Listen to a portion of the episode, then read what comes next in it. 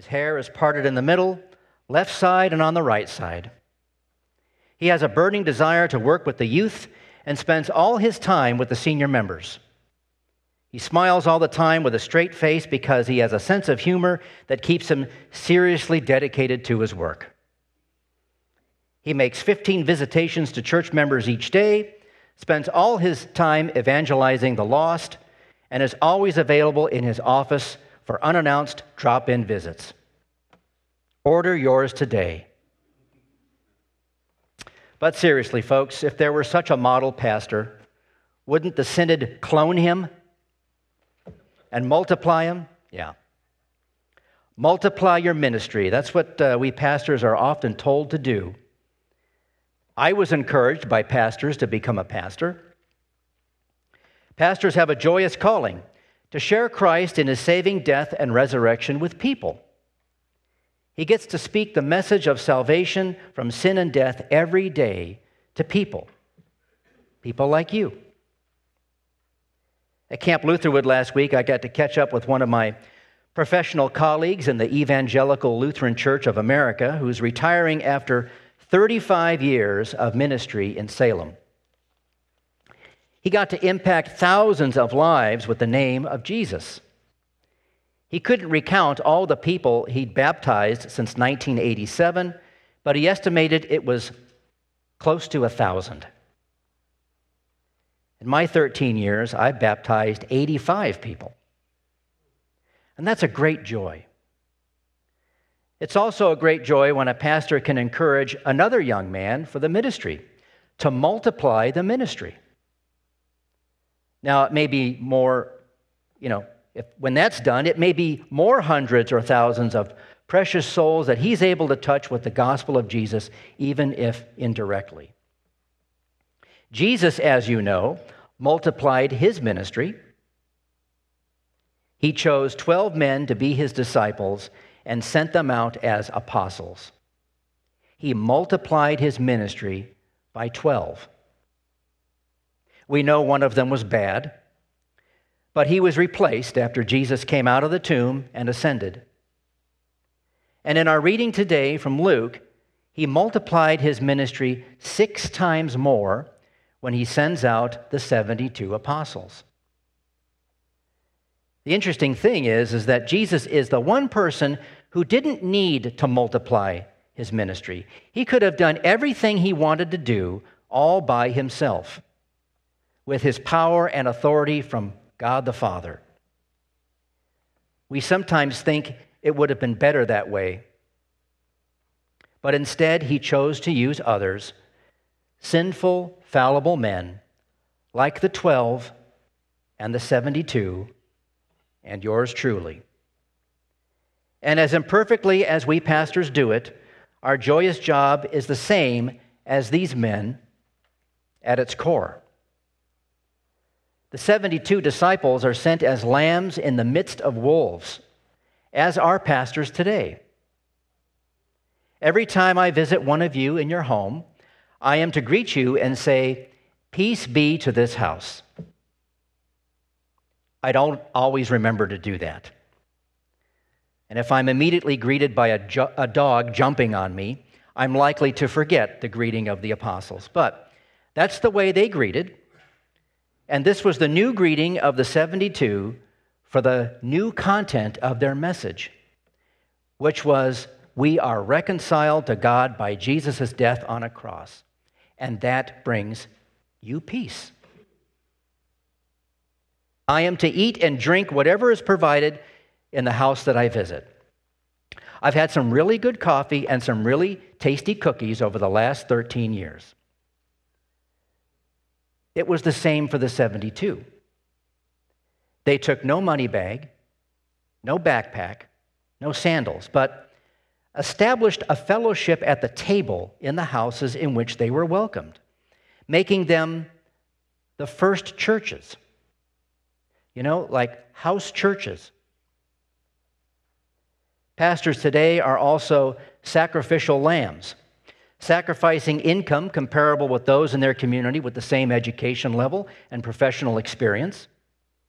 They sacrifice popularity and sometimes even their safety. all to foster fellowship with Christ's people where they serve.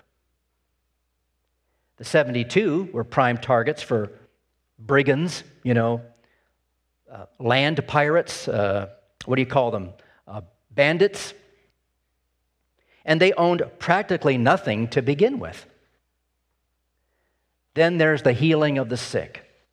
The 72 were sent where Jesus himself was coming to restore what was broken in creation since the fall. A good example of this was the lake in Galilee and that whole surrounding area, including Gerasa, which we've heard about these last couple Sundays, as well as Capernaum, which you heard in the reading, and Magdala, where, where, where Mary Magdalene was from when she had multiple demons. The forces of evil and darkness had inhabited these areas. And this was a region Jesus stepped into to heal the demoniacs and the sick and raise the dead. The apostles were sent out from there to do the same in other places. Some people today ask, well, why can't pastors heal the sick like the apostles did back then? Well, we bring the same good news to people and pray for the sick just as they did. And I have placed my hand on people and asked for healing in the name of Jesus as they did. The results are God's, not mine. And in each case, the promise of full bodily and soul restoration is the same for everyone and will happen to all believers on the last day. As Christ was present in the healings by the 72, so Christ was in their proclaiming the kingdom. They didn't just go out and heal people, it was all in the context of telling people the Word of God and the promises of Jesus and what He had done. Pastors do the same today. We proclaim Christ is here in the messages, the sacrament of baptism, the Lord's Supper, and the confession and absolution that we just had together. The 72 disciples speak for Jesus as pastors do today. Jesus tells them, The one who hears you hears me. Sure, every Christian can stay home and read their Bible silently in their head and hear Jesus speaking to them, but the scriptures were written to be heard. That's the way they came into being. God was heard originally, Moses was heard, the prophets were heard, Jesus was heard, and so their words were written down for others to be read aloud to others. In this church, it has happened in some instances that people have lost their ability to hear. I don't know, we should have a, a sign language translator so that none of our people are ever excluded from hearing God's word. So if you have this talent, please let me know. Jesus multiplied his ministry so that more people could see him speaking in the flesh. The 72 in their own bodies, or they carry in their own bodies, Jesus' redemption and peace in the words that they speak to people.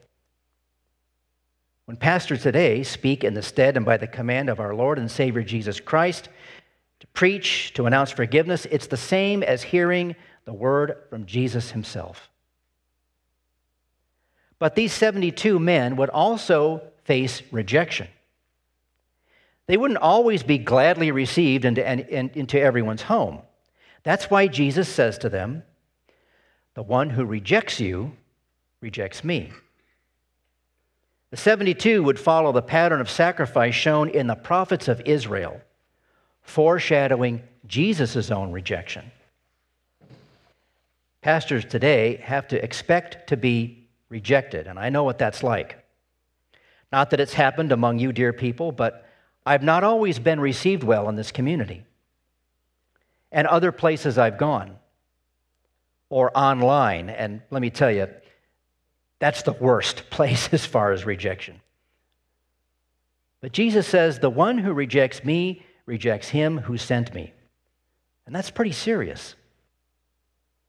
that's rejecting God the Father.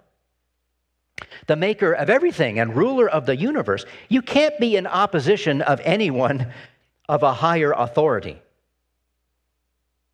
Rejecting the 72 meant rejecting God's only way of salvation. To reject the proclamation of Christ is to condemn oneself to judgment by God, to eternal torment. Now, you know, there's a cancer growing among the Christian world. Well, there are many cancers growing among Christians worldwide, but one of them is the dismissal of hell. In other words, everything's good, everything's fine. All people are going to heaven. Hell will be empty on the last day because love wins and that kind of thing. This is not what the Apostle John witnesses in his vision from God. On the last day, there will be a judgment from God and a separating of the multitudes who believed in God and the multitudes who wanted nothing to do with him or his Christ or his Holy Spirit.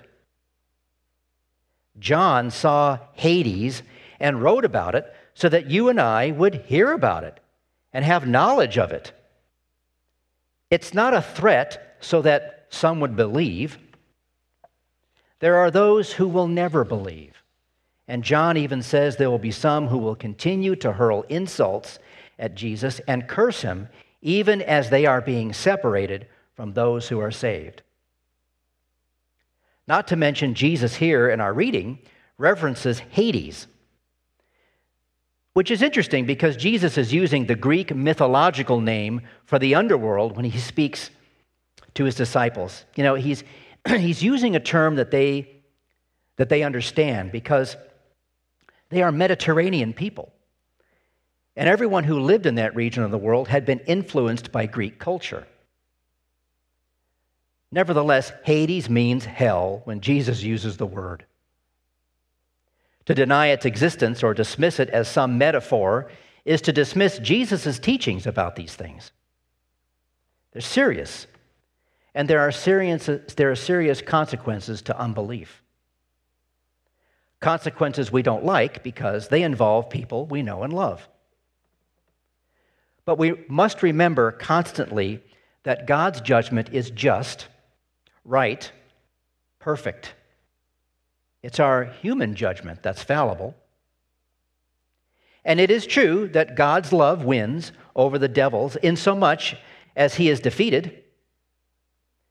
Jesus saw Satan fall like lightning from heaven, which is just a glimpse of what happened in this battle between God and Satan, where he was banished to the earth and given some powers over it.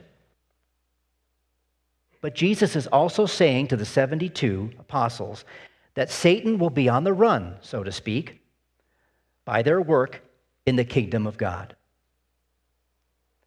Pastors like me today aren't likely to see spectacular results of this, like mass conversions to Christianity or revivals or awakenings. But invisibly, it's happening. People's names are being written in heaven, even those who have not been conceived yet. Forget big numbers, my friends. Those days may be in the past. Rejoice that your name is written in heaven. Rejoice that the 72 names of the apostles are written in heaven, even though we don't know them. Rejoice that all believers in Christ's names are written in heaven, past, present, and future, including yours and mine.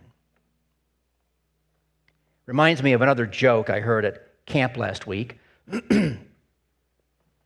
Let's see if this one gets more of a chuckle out of you than the first one, all right? A woman dies and goes to heaven and she's met by St. Peter at the gate of heaven. And she says, Well, he says, Welcome. Well, and she says, Well, what must I do to get into heaven? He says, You have to spell a word. Just spell one word for me. She says, Okay, what's the word? He says, Spell hope. Okay, H O P E. Welcome into heaven, St. Peter says. And she walks in and he says, immediately says, You know, Look, I have to go do something for a little. I have to take care of something. Could you stay here, please, and, and watch the gate? And, and, and anyone who comes, you know, you ask them to spell something. She says, okay. So he goes away, and she's standing there. Wouldn't you know it, the first person who shows up is her husband of 40 years. And she says, Hank, what are you doing here? He says, Well, I died shortly after you did, so here I am. What must I do to get into heaven? She says, Well, you have to spell a word. He says, Well, what's the word? She says, Spell anti disestablishmentarianism. I leave you today with the same proclamation of the 72 apostles. Jesus' death on the cross and his resurrection has given you eternal life. Your names, too, are written in the book of life, and thankfully, we don't have to spell a word. I pray it gives you peace and brings you joy. Amen.